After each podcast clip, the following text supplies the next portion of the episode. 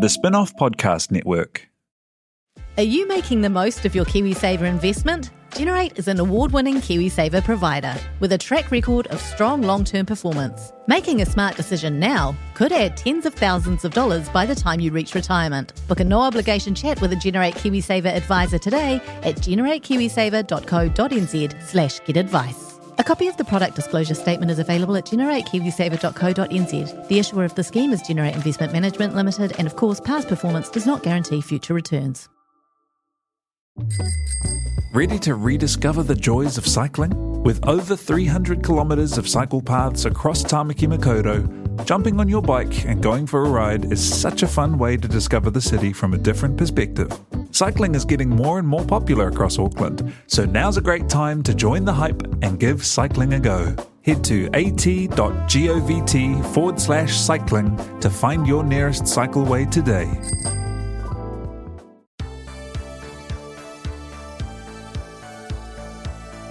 Hello and welcome to Paper Cuts. I'm your host Louisa Kasza and I am joined by my honourable, venerable co-hosts. Kiran Dass. and Jenna Todd. And this is Paper Cuts number 12 and it's our April podcast where we're quite like late in the in the month. but that's fine. Yeah, we're just regular. We'll just pop up whenever you, you know, don't don't keep a calendar. Yeah, yeah. Yeah. Don't keep tabs on us, please. um, you can keep in touch with us um, via Twitter and Instagram. We're at papercutspod on both of those platforms. And you can always shoot us an email, papercutspod at gmail.com. I must say, I haven't checked the email in a, a little while. I have it connected to my email, so Nice, nice. I don't think much is happening there. No, no. so, status normal. Yeah. Okay, well, today on Paper Cuts, we have our usual tasty menu of book news. We have Unity Book of the Month. We have our book reviews. We don't have the Who- uh, Who the Fuck Is this month. Saving Because we can't be fucked. Yeah. Well, no one's really popped up like as a like controversial book figure. But we have a new feature to replace that. Yeah, anyway. We have a brand spanking new feature. What are we calling the new feature? The TBR pile. The Yeah. to be read pile. to be read. you know, TBR. Um, and we're going to talk about books that we're going to read. Yep, and not books too. Oh, yeah, and we have not books, as always. All right, are we ready to jump into our book news? Ready to roll. Okay, well, first of all, we thought that because we are going to be doing a Auckland Writers Festival special in the month of May, we would do a little shout out of some other festivals that are happening around the country so that they don't feel sad or, you know, so that you don't have to come to Auckland if you don't want to. In last podcast, a lot of these had been announced already, but we had such a big AWF focus, so now Yeah. the time has shined for the other cities. Yeah, exactly. So, um, in order of appearance, first of all, we actually have Dunedin Writers and Readers Festival coming up actually really soon, between the 9th and 12th of May. So, if you're in Dunedin and, and you're not coming up to Auckland, go to that. There'll be a lot of great authors there as well, um, mm. and, and quite a few of the same mm. ones, because, you know, a lot of the internationals, they'll come and do mm. like a bit of a circuit. Who's their big cheese? Is it John Boyne? It must be. Because he is there, right? I'm pretty sure he is. Yeah, I think yeah. he's the big cheese. Look, I didn't do that much research. But one thing I do love about these other festivals is how festivals like AWF and Word and um, Christchurch and Dunedin Writers and Readers Festival, they all work together. They attempt to work together and kind of share their um, guests. Yeah. and Nobody, costs. yeah, and costs. So you know everyone gets um, a benefit. Um, and then next up, we have like a, a smaller festival, a newcomer, um, the Volume Mapua Literary Festival between the 20th and the 22nd of September. So that's a wee while away, but we just wanted to give a shout out to these things so you guys can put in your diary. And that, of course, is um, put on by our good friends Stella and Thomas from Volume in Nelson, who Yeah. were on the pod last year, actually. And Mapua is just the most beautiful part of the country. It's hmm. about half an hour out of Nelson, and so it would be worth making a road trip for. Maybe we could have a road trip. Near- I was thinking that we could have a road trip, yeah. Well, actually, I'm not sure if it's open, but there is a nudie camping ground in Mapua. Perfect. Yeah, we can record a pod there. we could in the nude. yeah, yeah, yeah. okay, this is a great plan. Yeah, Um, nudity is actually always a part of our pod. yeah. People didn't actually know No, that. okay, now That's why we sound cat's so out of the sensual. bag. oh no. Um, and yeah, so that's going to be great. Um, one of the authors that's going to be at the Volume Festival is Thomasin Sleigh, who um, whose book Women in the Field One and Two I reviewed a couple of pods back, which I just loved. So Yeah, great. It'll be a goodie, especially the nudie part. Not actually part of the literary festival, yeah, but it just- could be. It could be. Yeah. TBC. And then, Karen, I believe you have eyes on the last of our festivals that we want to highlight. Oh yes, Verb Wellington, uh, Words on the Move, which is the shiny new um, rebrand of LitCrawl. Um, so Verb is what they're kind of branching out into, and it will be a yearly festival which will encompass the infamous LitCrawl. So LitCrawl isn't going anywhere. Yay! Um, it will just be part of this wider festival. So um, it's just got bigger and bolder, really, and that's um, it's November. So it is a while away, It but is a we just while thought it would be a great thing to acknowledge that you know they've launched this this new thing, um, and the name Verb is um, inspired by the wonderful Lauris Edmond, who shares the quote in the beautiful Wellington Writers Walk. Which, oh, yeah, right. Yeah, yeah. and it's from the poem The Active Voice, and she um, basically calls Wellington the headquarters of the verb. So I just think that's so lovely, and um, yeah, I really love what they're doing. So I'm really excited to see what um, verb will come up with this year. yeah, we'll be there. We will be there. Yeah, we will be. I was lucky enough to be a participant last year, so hopefully I get invited back. Yeah. And otherwise, we'll just turn up. We'll just We'll turn up and we'll do an impromptu event of our own. Yeah. Thanks to Matatuhi. Shout out. okay, moving Oh, swiftly. actually, there's something else.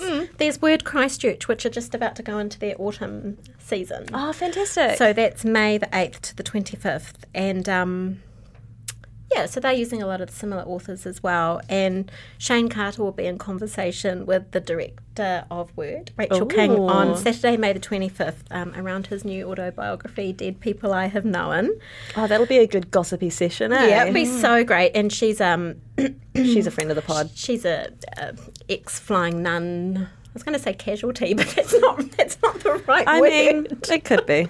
you know what I mean. But his book um, is amazing, and you can read my review of that on the Herald. We can put a link up to that. yeah, eh? that's well worth reading Um, that review. It's nothing better than a glossy music bio. the music yeah. bio is amazing, and I can't recommend it enough. And it's launched on the 9th of May, and I actually can't believe this. Um, I can't believe that they didn't make the pub date 7th of May. I feel like, I mean, this is really nerdy, but there's the line in the Double Happy song where he says, um, if you want to know the meaning of meaningless, I'll see you on the 7th of May. so that's a missed opportunity right there.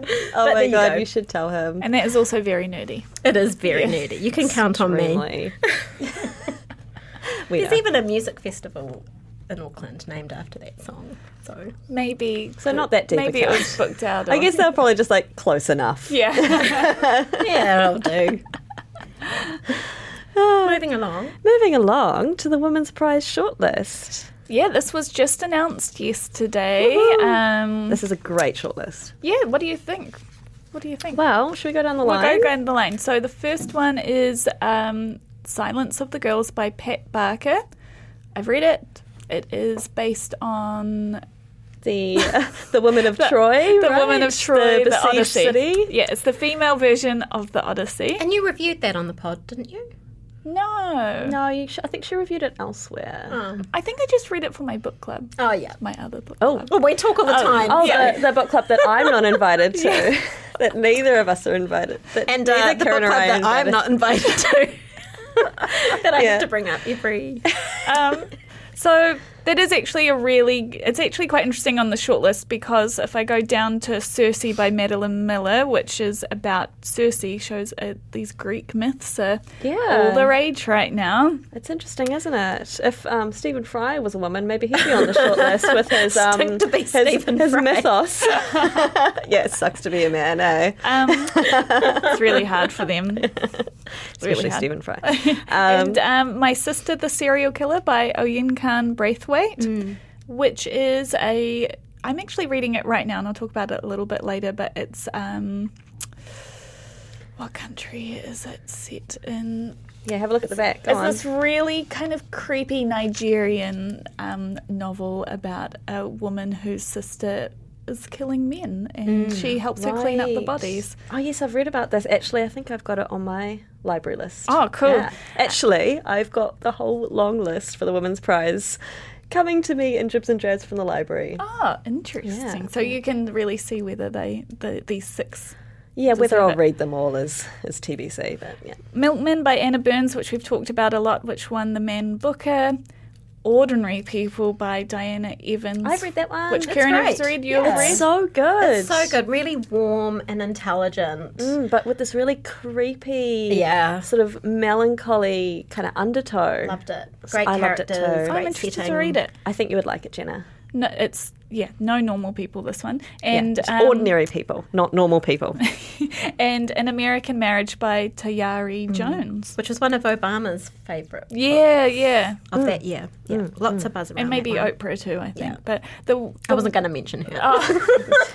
hey, I love Oprah. Um, the winner She is and Karen have announced on the fifth of June. Why do you and Oprah have beef? No, I'm just kidding. Oh. They don't. What happened? Um, you know what you did, Oprah. So fifth of June is when the winner come, is announced. Yep. Um, one of the judges is Dolly Alderton, who um, hosts the High Low podcast. So it's actually quite interesting to re- listen to that because the way that she talks about those books from a judge's point of view is quite insightful. Yeah. yeah. Right, awesome. And then we're just going to circle back quickly and lightly to the upcoming Auckland Writers Festival because we want to do a little shout out to the fact that Karen is going to be chairing a session on the Friday. Yeah. Yay! Karen, can you tell You us You guys more? are going to come, eh? Yeah, yeah, I'm going to come. Yeah, I'm coming. Yeah. okay, I don't. I didn't put it in my um, thing though because I wasn't going to come on the Friday, But you are now. but I am now. I can organise it. Yes, Edmund organised. I'm just going to write that on there. Okay, sorry, I'm such a piece of shit. So the session is America is not the heart, um, and it's. I'll be in conversation with Elaine Castillo, who is a Filipina American writer, and um, this is a great, really good, um, terrific debut novel uh, from her, and it's about the Filipino diaspora of um, three generations of women in the San Francisco Bay Area. And he- Hero, the main character, she's a quiet young Filipina woman, and she comes from a middle class, well connected family. Um, they're friends with Marcos. Um, and she becomes radicalised and affiliated with the NPA, which is the New People's Army, uh, the, the armed wing of the Communist Party of the Philippines. And she's been tortured and brutally treated. Um, they broke her thumbs, so she's actually a bit disabled. Um, and because of her radicalisation, she's um, disowned by her family and goes to America and has to start this new life. So it's about trauma, family, class race, intimacy, sexuality as well, um, and how personal and pol- political lives intersect. Um, and it's multilingual as well. Um, great read, and I, I think she'll be really, really interesting. I'm really looking forward to it. so come along, people. It's May the 17th, Friday, uh, 1 pm. Um, Karen, is this your first time chairing a session at Auckland Writers Festival? It is. Ah, sweet. So everyone come along and support your girl. Also, it'll be really great. Yeah. Thanks. Cool. Okay, and now now we have the Unity Book of the Month. It is called Axiomatic by Maria Tumarkin. Who will Um, be appearing at the Auckland Writers Festival Well, that looks this book. You know, at the I'm- same time as my session. Oh, I was going to say, So sounds really to interesting, to that but one. no. It looks. it's a real Sophie's choice. This one.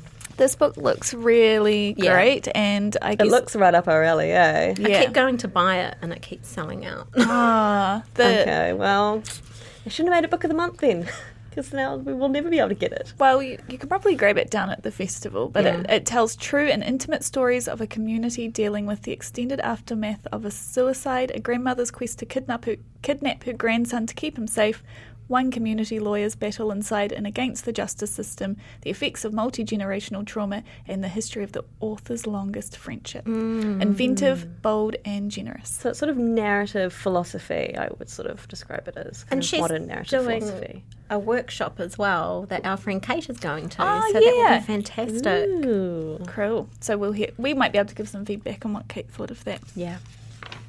Oh my god, it's time for our book reviews already. Great. I know. Did you know, everyone, we're actually drinking a tequila slushies right now. It's making um, time go really fast. Thank you, spin off officers. Yeah. We were like, no, we don't want any. And then we just, now we're having that. yeah. We endorse the slushy machine.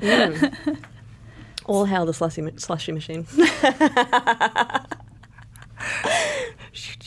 Um, so, do you want to go first, Louisa? yeah, sure.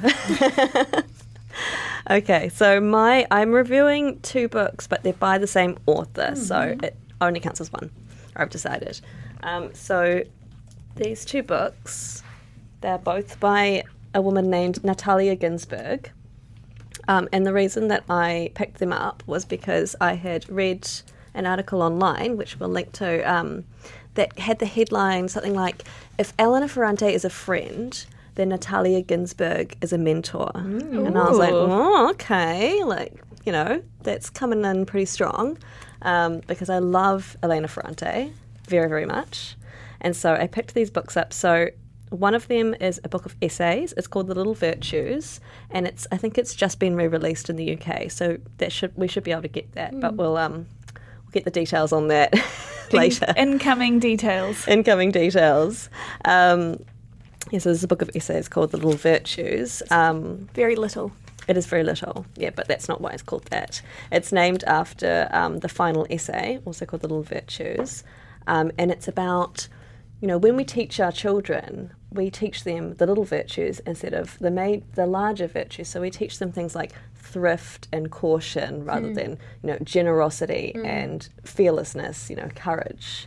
Um, but my favourite essay in this is actually called Human Relationships. And something really unique that Ginzburg does is she speaks in the first person plural. So the whole thing is narrated as we. So, you know, for instance, meanwhile, our situation at school has changed overnight. Everyone begins to respect us when they see that we are respected, etc. Um, oh, I should actually maybe say a little bit about Natalia Ginzburg. so she was born, she's an Italian writer. Um, she's got a Jewish last name. Her father was Jewish.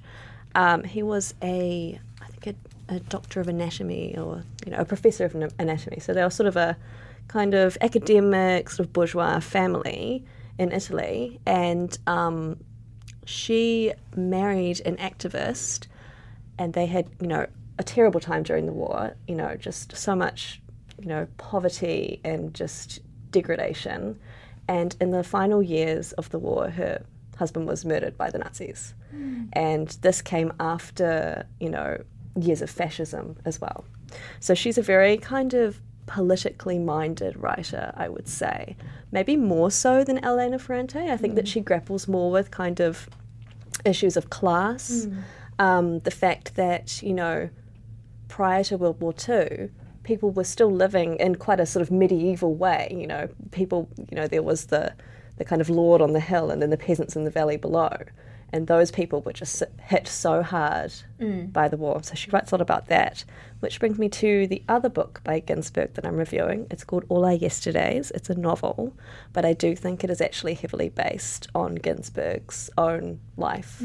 Um, it's about a kind of rowdy, kind of middle class Italian family, and mainly the main sort of protagonist is Anna. She's a very quiet person who's quite sort of overlooked.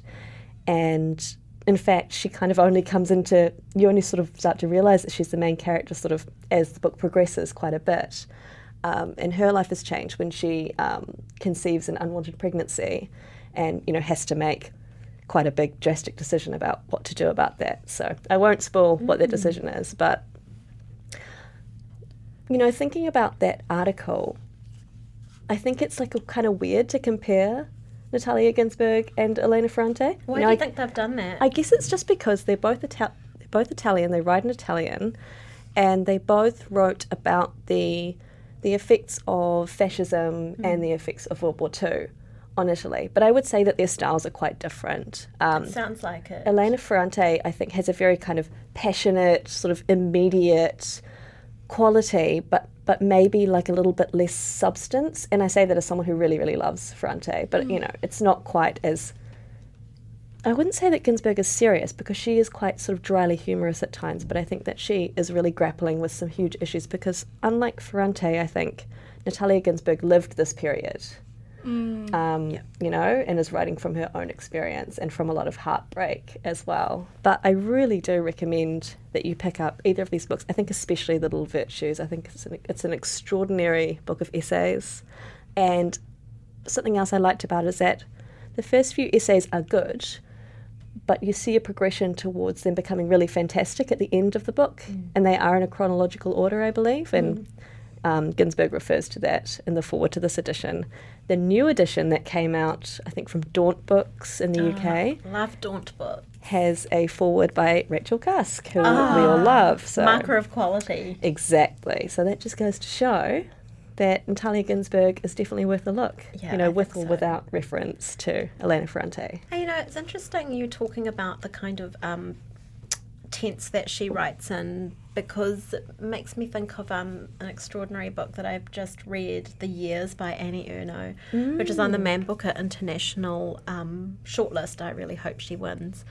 And she writes in a really interesting kind of way where it's a memoir and it's an autobiography, but it's actually collective. So she's actually encompassing everybody.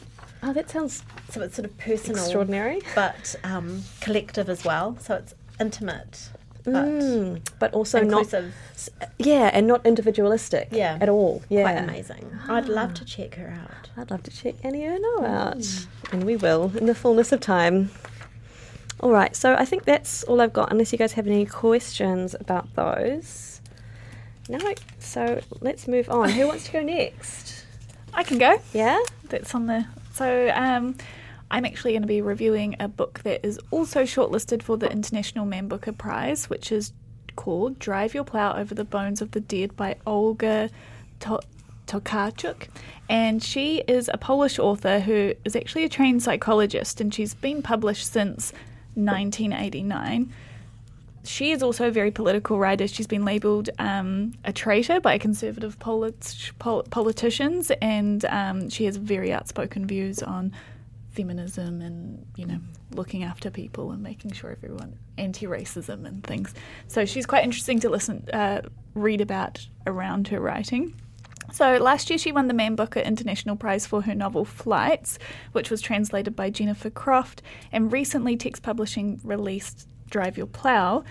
This was originally published in 2009, and it's also a film, a Polish film, um, that came out in 2017 called Spoor, and this has been translated by Antonia Lloyd Jones. So it's interesting that she's changed translators, but still has been uh, shortlisted for both years in a row. Yeah, the first um, edition that she won the international, the Man Booker International Prize was Fitzcarraldo, which is one of my favourite Oh, imprints, who have also published The Years, which is on this year's shortlist as They well. They do those beautiful blue Blue and covers. white, Yeah, yeah. yeah. Um, so the the Man Booker International Prize is going to um, be released. Uh, the winner will be the twenty first of May.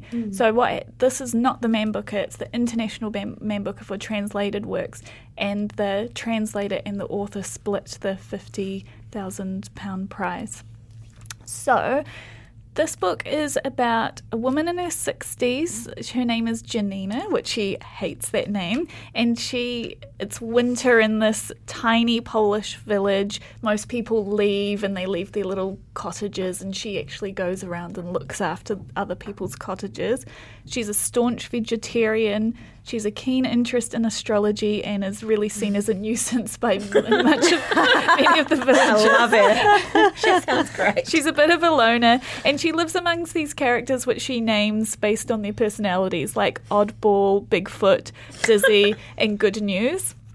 Um, so when men from the local hunting association are being found dead, all in different but suspicious circumstances, Janina takes it upon herself to investigate. Believing that due to planetary alignments that the men are being murdered by the deer. Oh, the D E E R. Yeah. okay. Um, and she spends a lot of her time talking to villagers about this, as well as writing many letters to the police to tell them to investigate immediately. um, so, this book immediately reminded me of one of our favourites of this year, The Ice Shelf by Anne Kennedy, because it, of that eco comedy touch, as well as this protagonist whose eccentric personality shines in their own way but is revealed slowly by the interactions with other characters. And you know she's completely unaware. Um, but yeah i really love how she's revealed. And it's it is a crime book but it doesn't really fit easily in the crime section. It has this deep literary touch. And like janina and her former student dizzy spend their time translating william blake's poems to which the um, the title is taken from. And that really shows the artfulness of the translation because they've been translated from English into Polish and then translated into English again. But what they're doing as characters is they're translating certain parts over and over again and the, looking at the different ways that they can be translated. So there's like some mm-hmm. really Oh, meta, meta. interesting stuff Oh, going so on. meta. So um, it's smart, it's funny, it's feminist, it's an animal rights novel, which is the second I've read this week because I just read Moby's new new memoir of Mobes. Oh, oh, mate, Moby the musician. Yeah, who will- not Moby Dick. who will describe any meal he eats as um, as vegan, no matter what.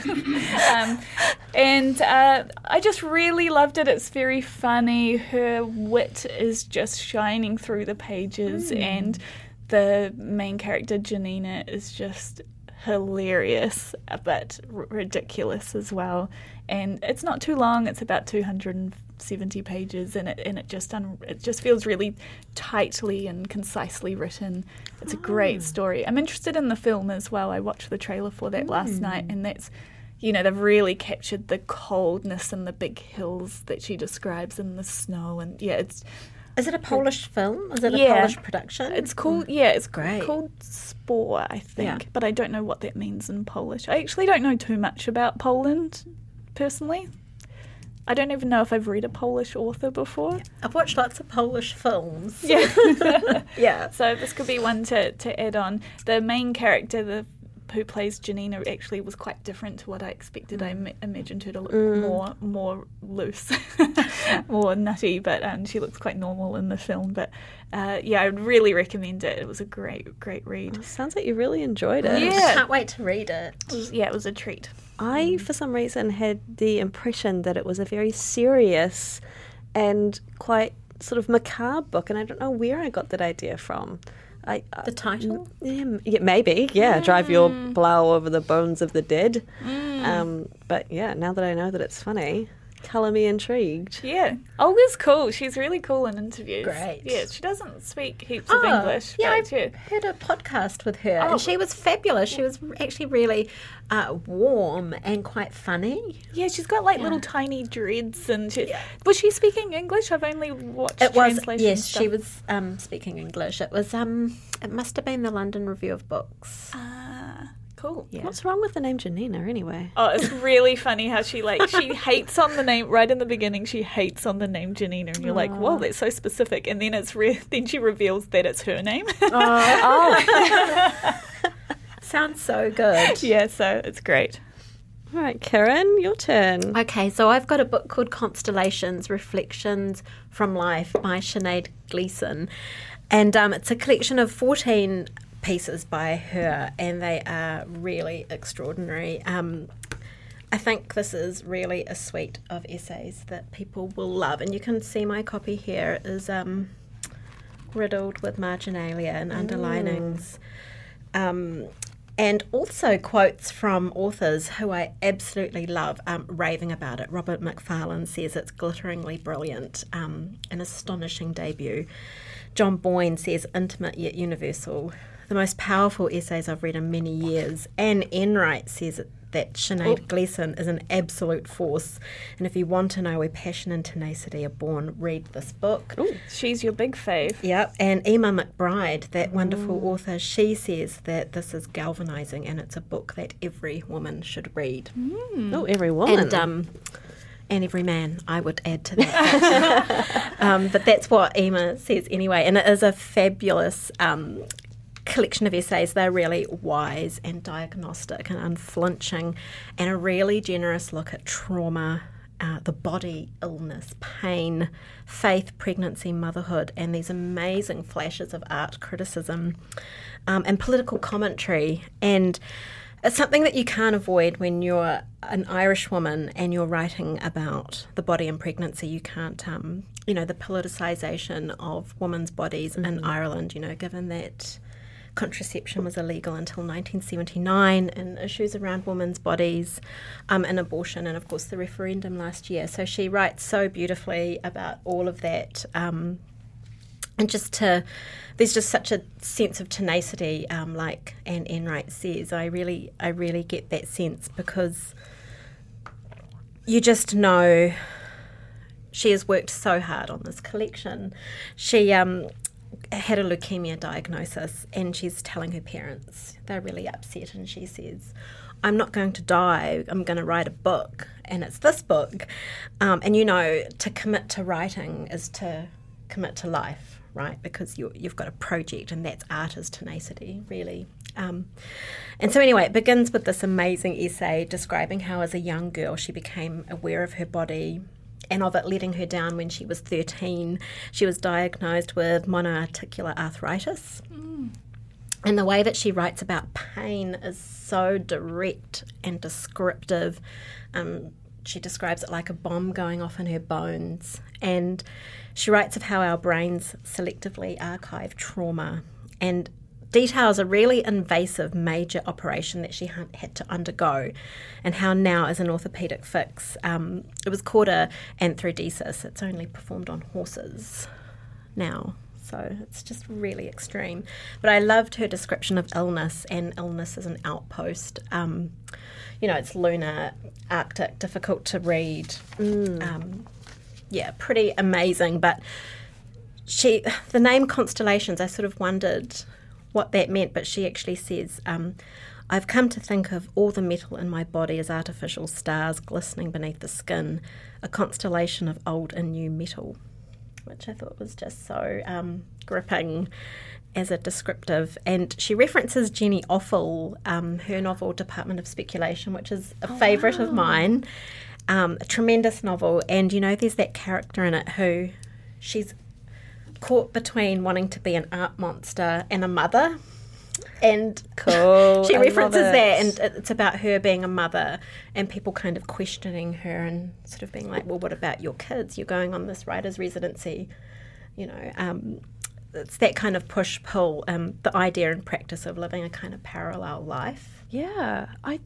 That's so interesting. When you said Jenny Offill, it reminded me. I think I've read a book of hers. It's called Last Things, Yeah. and I think That's the one before, I think. Yeah, and I don't know if it's a YA book, but it was purchased for me as a YA book, and I read it when I was a teenager. It was very dark, but really extraordinary. She's Department of Speculation. Have you read that? No, I It will, though. So good. I'll find it at home for you.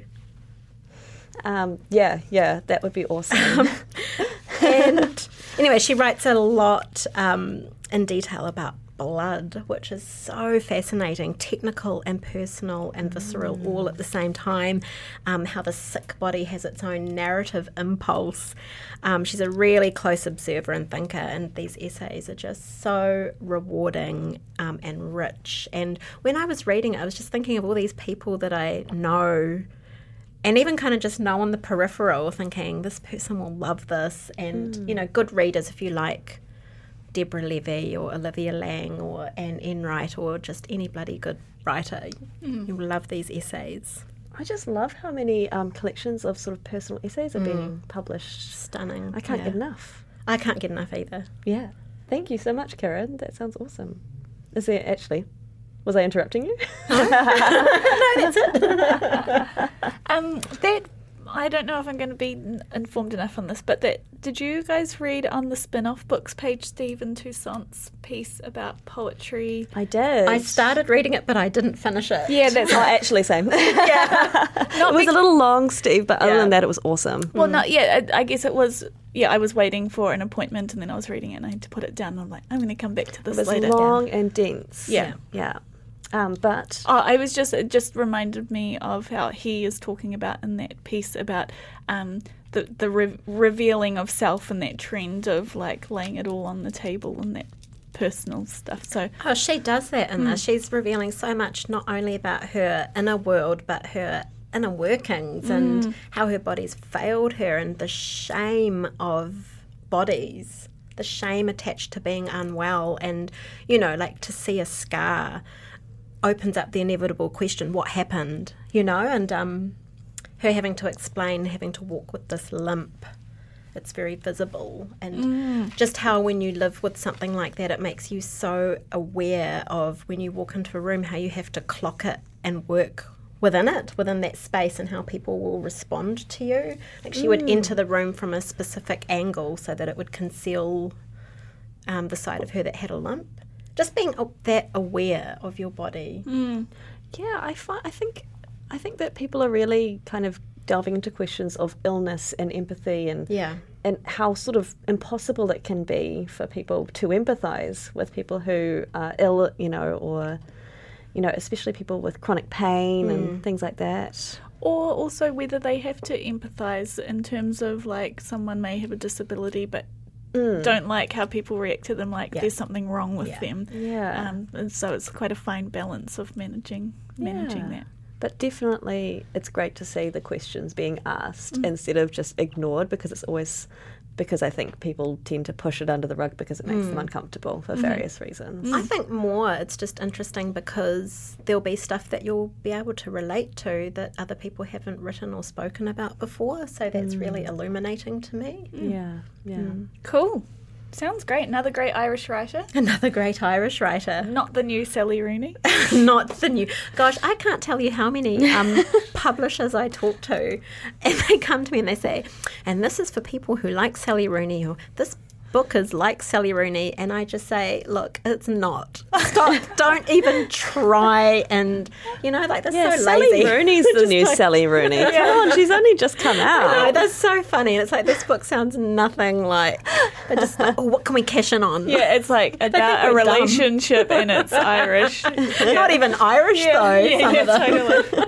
it's, got a people young, in it. yeah.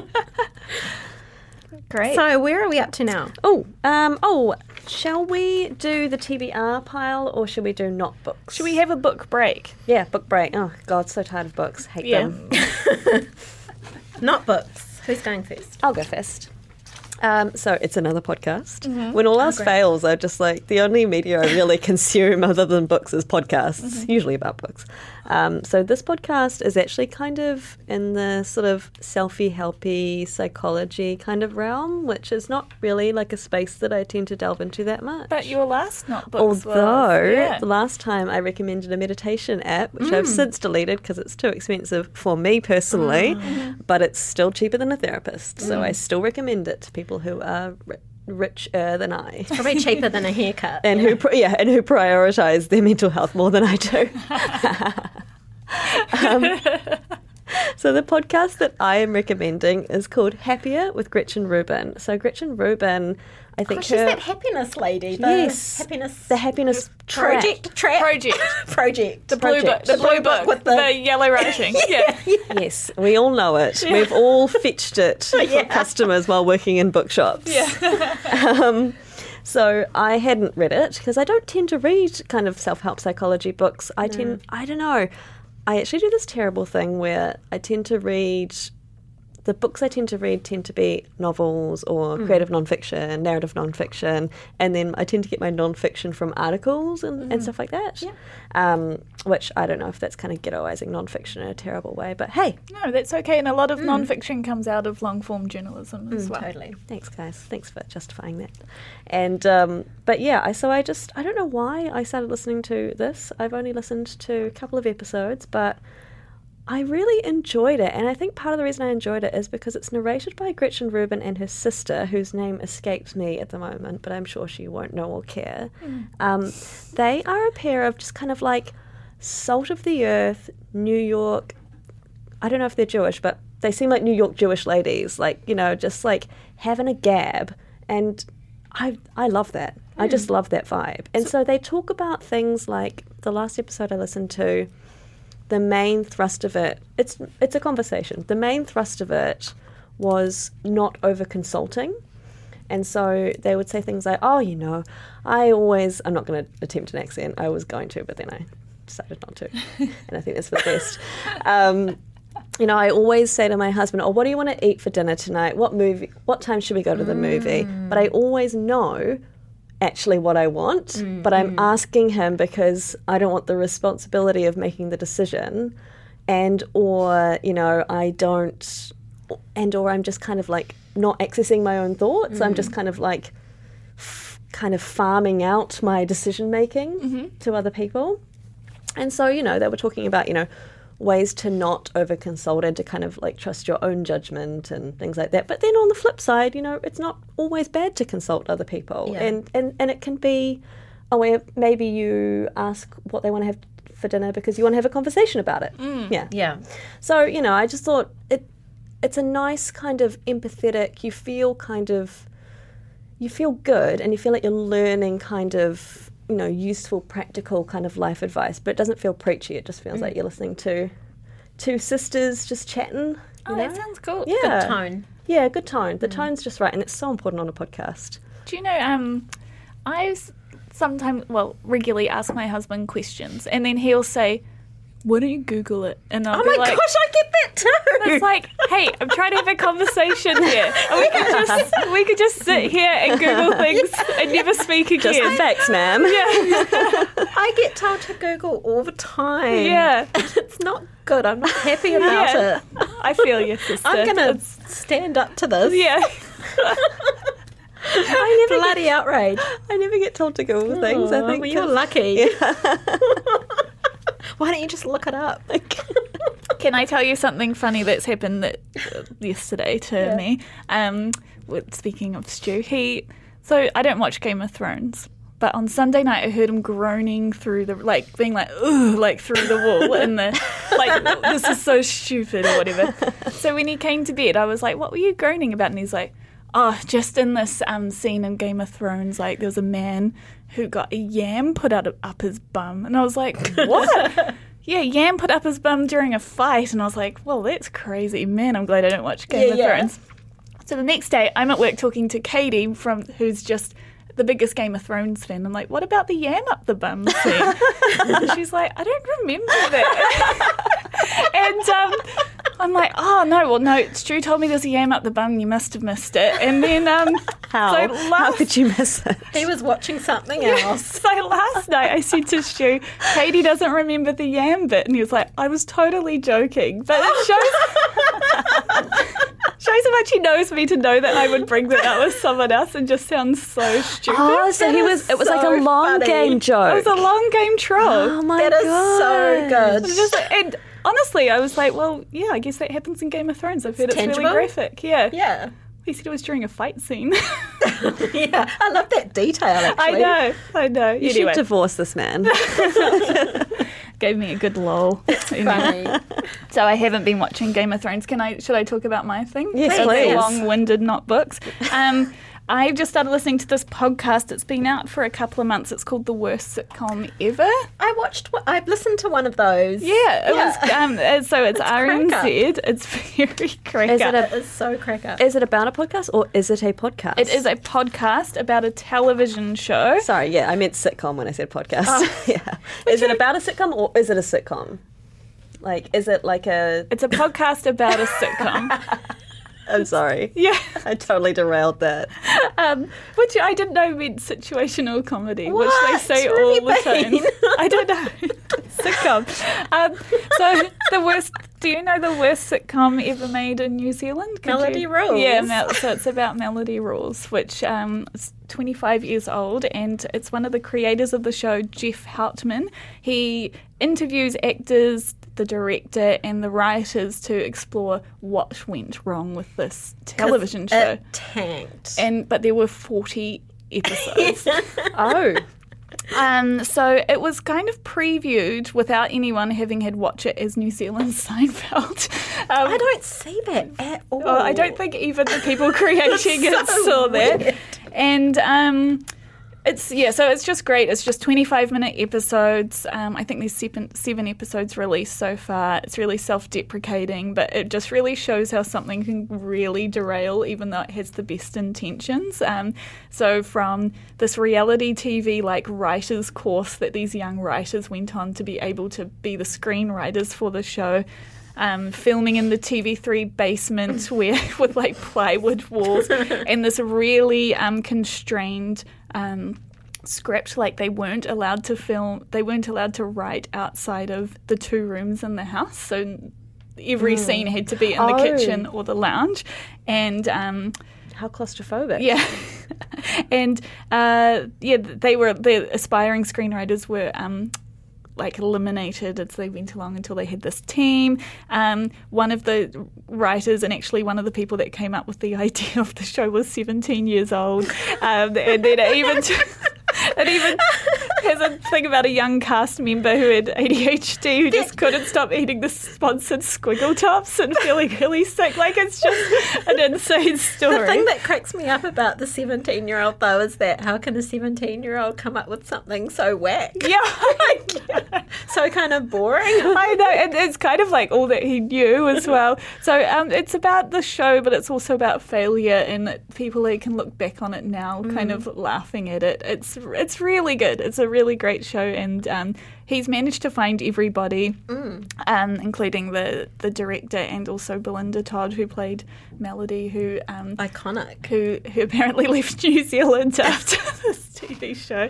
Not related to you. Oh no, not related to me. No. the famous Belinda Todd with Yeah. the red hair. Yeah, I know. I, she's such an icon of of my childhood. But then it was like, yeah, where did she go? So you watched the series? I remember it being on mm, TV, but I don't remember like. oh well, you and nobody else. Yeah, I just remember it being on and just sort of feeling sad, like feeling kind of and they play lots of the dialogue from it, and it's like oh. terrible. But I think part of the big problem was, which they delve into, was that it was they were trying to make an American sitcom mm. where it, that doesn't really work. Mm. Yeah, so it's it's it's in depth. It's funny. It's about failing, which brings back to How to Fail podcast, and I mm. would highly recommend it. So it's called the worst sitcom ever. I think the one that I listened to, I just thought it had such a great tone as well. Like it just such a great kind of self-deprecating humor and really open, really willing to laugh at yourself. Yeah. Yeah, really nice pitch. Yeah, really great. I can't believe I just hadn't thought found I hadn't heard of it until like a couple of days ago. Um, but it's been coming out since March. So Yeah. yeah. Good one. Awesome. Kiran? Um, oh yeah. Uh, what are we doing? Not books. Yeah. So yeah, I've got Auckland Film Society. I thought I'd um, talk about Auckland Film Society just because I don't know. I don't really see many people there. and I think I think it's something that people ought to be using in Auckland because Film Society is amazing. I've been going to Film Society since 1997. Which is a really long time, long standing member. I used to be vice president in Hamilton. Aw. And Hamilton almost, I feel, had more members than Auckland. I don't know what's going on, but um, it's something that people should really, if you like film, it's really worth um, looking at. They have classic and contemporary cinema from around the world, special screenings, classic features. Um, it's not for profit, it's run by volunteers. Um, and you can look at it, um, you can look the schedule up at aucklandfilmsociety.org.nz. And if you just wanted to dip your toe in and give it a go, you can get a $35 sampler card, which lets you go to three films. And if you decide you want to keep going, you can keep getting those um, to accumulate a full membership. Um, and so this year I was really excited because one of their featured directors is the um, Finnish director Aki Kaurismäki. And he's one of my favourite directors. He is wonderful. He did this Proletariat trilogy, um, Shadows in Paradise, Ariel, and The Match Factory Girl. Um, he is seriously such a good filmmaker, really extremely minimalistic style. He kind of writes, directs, produces, and edits the films himself. He's usually in them, really droll, deadpan. The dialogue's really laconic, unadorned, direct, very little emotion or drama. Um, but weirdly, because of that, it has a lot of impact, if that makes sense. Um, and when I looked it up on Wikipedia, I loved it. It's, it said his characters really smile, nod sadly, expect the worst, and often constantly smoke. The camera is very still. That's a great sounds aesthetic. great. That's right- That's right up my I'm on alley. board. Um, and so yeah, it's been lovely seeing those films again. And next Monday, which is May the sixth, Yeah. is that right? Yeah, Yep. that's right. Um, they're screening a new wave Czechoslovakian film from 1966 called Daisies, which is really cool. exciting. So yeah, I Oh, highly cool. recommend checking out Film Society. And so, where's the best place to get info from their website? Yep. Yep. Head to the website. Um, and it's screened at the Academy, which is just Oh, such a treasure. Of, Our fave. Yeah, I just love Monday evenings going to Film Society, getting a big glass of wine. I don't get the half pour, I get the das pour, and yeah, seeing the film and yeah. Awesome. That's a great recommendation. Do you, you. do you have like a dinner spot you always go to after the film society viewing? Oh yeah, because it starts at yeah, so you sort of don't get out till like eight thirty. So might nip over to Burgerfield. Mm. Oh, yeah. Love a boiger. Boiger? Yeah, yeah. It's a great Monday ritual. Cool. That sounds great. It's one of those things that people would lose it if it disappeared. I know, and that's what I worry about. I just feel it's so. like with the Criterion collection. I know. I feel dismayed about you know this is such an amazing thing, and this is Auckland, you know, which is supposedly a big town. Wouldn't people want mm. Culture? People are flakes. Well, I Auckland is a think in- flakes. Yeah, because you know, and you know, you've lived in Hamilton, Wellington, I've lived Yeah. in Dunedin. When things are so central and you know everyone's going to yeah. be there, Yeah, because Yeah. going to Film Society in Wellington was a completely different uh, different experience. It was at the Paramount, and I felt like there were hundreds of people. Like it just felt like all of Auckland, uh, Wellington City was there. Um, and everything's in like walking distance. everything's yeah. so easy. Yeah. yeah, the ease of it. Well, Aucklanders, get your shit together. Yeah. And join the Film Society. Um, okay, so now we're on the TB Reads piles. Just to quickly glaze over, what are you going to be Yeah. reading soon, Lou? Well, at the moment, I'm just finishing off a couple of books. Um, one of them is Fugitive Pieces by Anne Michaels, who will be at the Writers' Festival. It is a beautiful book. Kind of reminds me of um, maybe Austerlitz by um, Sebald. Sebald. Yep. How I must Um, read. Yeah, it's not at all what I expected. Um, it's you know, it's another World War II novel. Um, I sometimes get a bit like, oh my god, another novel about World War II. But to be fair, it was written quite a while ago. It was, yeah, yeah. So it's okay. Um, it sort of reminds me a little bit of um, Anthony Doerr's book as well, uh, Light We Cannot See, um, but a little bit better. um, although I did like that book as well. Um, and then what else have I got on the? I just finished. mm, No, I won't talk about that. Um, I've got all of the um, Women's Prize shortlist, um, and at the moment sitting next to my bed, I've got An American Marriage and I've got Circe. So Oh, cool. I'm very excited to read those, and I also still need to read my Ockham shortlist, which is coming up soon. Yeah, Do I need to bring the new ships for you? Because I can't remember who wanted to borrow I'll- it. I've read it. So I'll certainly take Was it it. you? Yeah, okay. Oh, that'd I be think you'll love the new ships. Uh, Yeah. you Very like that book. Wellington. Loved it. Oh, well, so am I. or at least I'm from Wellington. Um, all right, who's next? Uh, G- Gina, you seem to be next in the general. Yeah. Um, so I've been reading My Sister the Serial Killer. I just picked that up once the shortlist got announced yesterday because I had this huge pile for my holiday reads. I finished that and I was a little bit of a loss what to read next, so that was my decision made. And I'm I'm enjoying it so far. It's quite bleak and I'm not sure where it's going to go and quite really short chapters and quite punchy.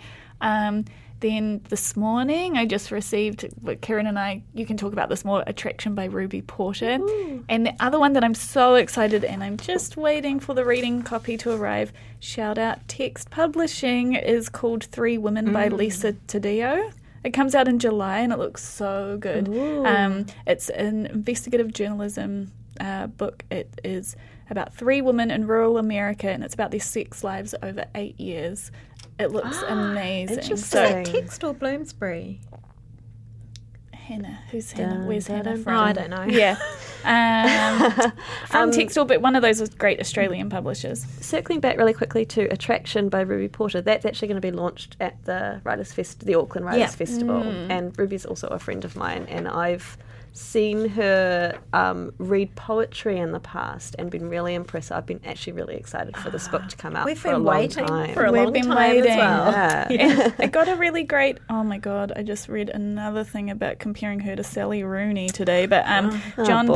Page, John Page from Page's bookstore in Sydney, he said the narrator of the novel infuses the story with an amazing voice that is immensely fragile and beautifully haunting. Is that about attraction? Mm. Because it's also got cover quotes from Lloyd Jones, uh, Patricia Grace, and Paula Morris. Yeah, so yeah, New Zealand writer. She takes two road trips around New Zealand in the in the book. But do you want to talk about it a little bit more? Because I see that you have some. I do notes. because I started reading it in my lunch break today, and um, as soon as I started it, I was just plugged in immediately. Oh, wow. Um, it's contemporary. It's set in Auckland, so it's very resonant and vivid, um, and it looks at New Zealand's colonial history, um, which interests me. And it, like you say, there's the road trips in there, so there's the New Zealand natural world and landscape. Um, and to that end, it reminds me actually a bit of Catherine Lacey, who I feel like I talk about all the time on this podcast. Oh, I've nearly finished her short stories. Oh, excellent. And um, yeah, so I feel like it reminds me a bit of that, that similar kind of tone. Um,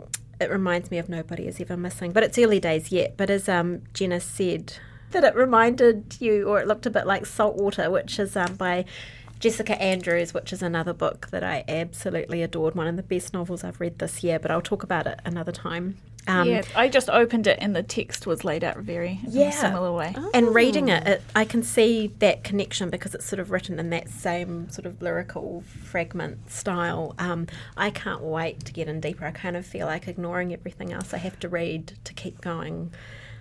I'm going to read the serial killer book and then attractions. Yeah, attractions. Hot at the next next one. Yeah.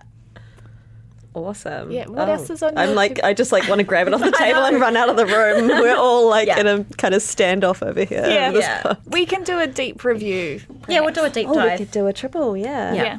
maybe in June.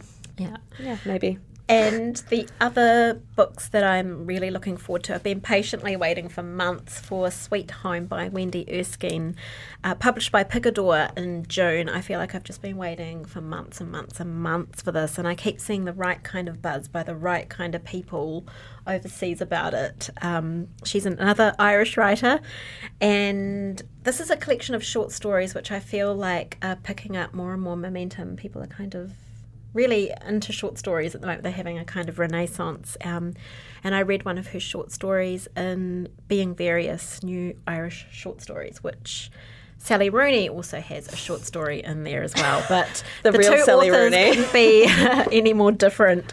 Um, and I've got another couple of books that I really want to read. Um, that I'm going to start soon, which is The Lark Ascending by Richard King, who I've read two of his books before, and I really like him. He writes about music.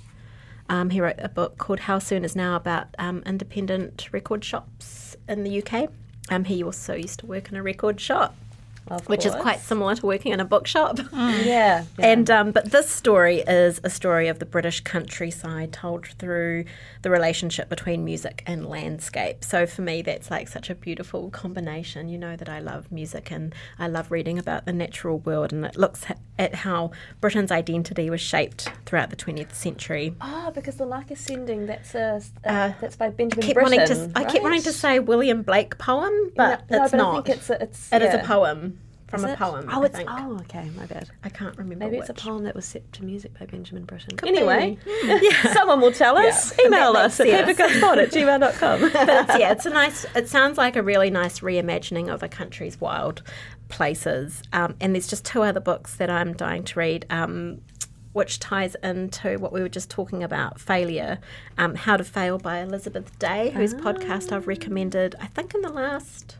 It was a couple of pods ago, I think. Um, and Robert Macfarlane has a new book called Underland, um, which is about landscape and the human heart. He's one of the best um, writers about the natural world out there. He has rabid fans as well. So much to read. There's so much good stuff coming out. So much good stuff. So many coming out. books, so little time. I'd just like to um, tell you back to Louisa's first review of The Little Virtues. That's out in a great new little edition, which is only $23 and available Ooh. at all good bookstores, Excellent. including Unity. Nice one, Jenna. Yeah. Thank you. Um, all right. Well, is that us? That's us. That's us. Oh my goodness. But we'll be back Yeah. very soon. We're very soon, Very actually. soon. Before you know it, even. You're going to be like, oh my god, these guys again. But it's going to be great. We'll be doing some on the ground podcasts. We don't know how many there will be, but we'll just see how we go. Just like last year, we're just going to see what happens. We've got See a who we can accost and get to come to talk to us. yeah, we'll probably be dragging authors into Yeah. corners to talk on our like little mobile microphone, or it might be just us, but yeah. or it might be just us. roving, roving reporters. Yeah, On we're the ground. committed. Coming to you direct from the Auckland Writers Festival. Yes. Yeah, so stay tuned for that. Thank you everyone for listening so very much. Thank you to Tina, our wonderful producer, and Yeah. thank you to the Mātātuhi Foundation for your support as always. Thank you to the Spinoff and their books page. Um, you know, make sure that you subscribe to our podcast, like us. Oh no, you can't like us. Do you subscribe? Yeah, you subscribe rate. and rate. Yeah. yeah, yeah, yeah. Five And- stars only. Yes. Yeah, please. Yeah. Otherwise, get out of here. um, and you can, yeah, you can hit us up on Instagram, Twitter, and Gmail. And is that it? That's us. I'm really sorry if I was slurring. Must be that slushy. yeah, Yeah. it's just slushy. okay. Okay. Thanks, everyone. Ta-ta. Bye.